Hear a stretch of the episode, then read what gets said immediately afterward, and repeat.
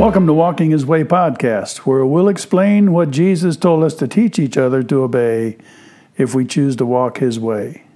My name is Don Fanning. Nobody likes to be taken advantage of, especially when you're told to work extra and you don't think you're going to get anything extra for doing it. You hate to be taken advantage of or abused, but sometimes there can be great benefit to doing it. Jesus put it this way in Matthew 5:41, if anyone forces you to go 1 mile, go with him 2. Some of Jesus' commands seem somewhat unfair or even abusive or unmanly. The Roman army imposed a law that a soldier could obligate any citizen to carry his load for a thousand paces, or Roman mile, as Simon of Cyrene was asked to carry the cross of Jesus to Calvary in Matthew 27, verse 32, or Mark chapter 15, verse 21. The Jews hated this law because it forced them to demonstrate their subjection to Rome. Peace in the political realm was so important that Jesus commanded his followers to be continually going with him two miles. The believer is to bear cheerfully what is an interference with their activities and is unreasonable and even distasteful while giving more time and effort than was expected. Paul reiterates this series of responses with the following precepts Repay no one evil for evil. Have regard for good things in the sight of all men.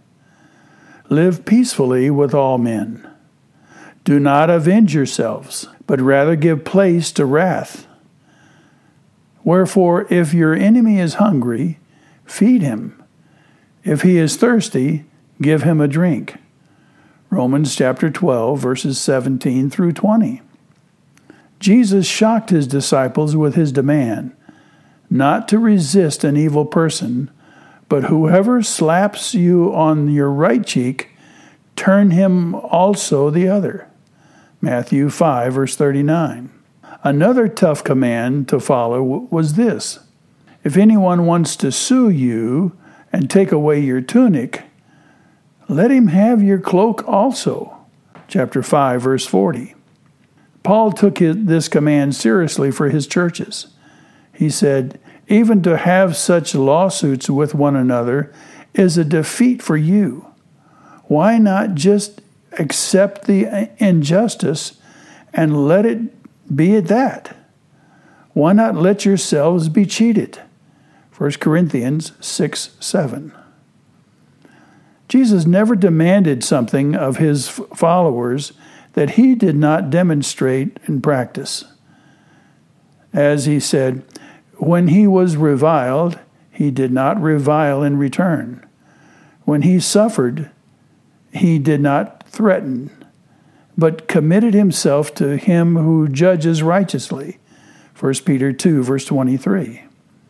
Can you trust God to make things right or to retaliate in His time and His manner? Do you think it will be just?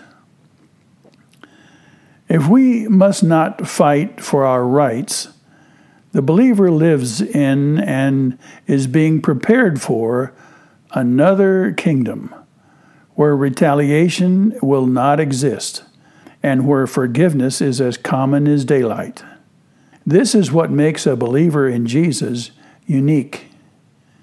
He's getting ready for another kingdom.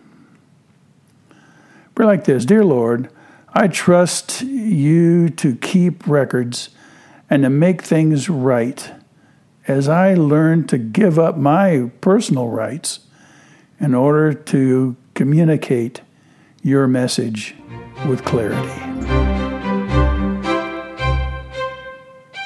Thank you for listening, and let me encourage you to meditate on these principles and just see if you dare to practice them. Uh, tell it to a friend. Don't laugh Put it into practice and see what happens. See if you build relations instead of destroying relationships. If you'd like more of my materials, check out my website at www.donfanning.com. You can ask a question or leave a comment there. And until next time, may God bless you as together we learn to walk His way.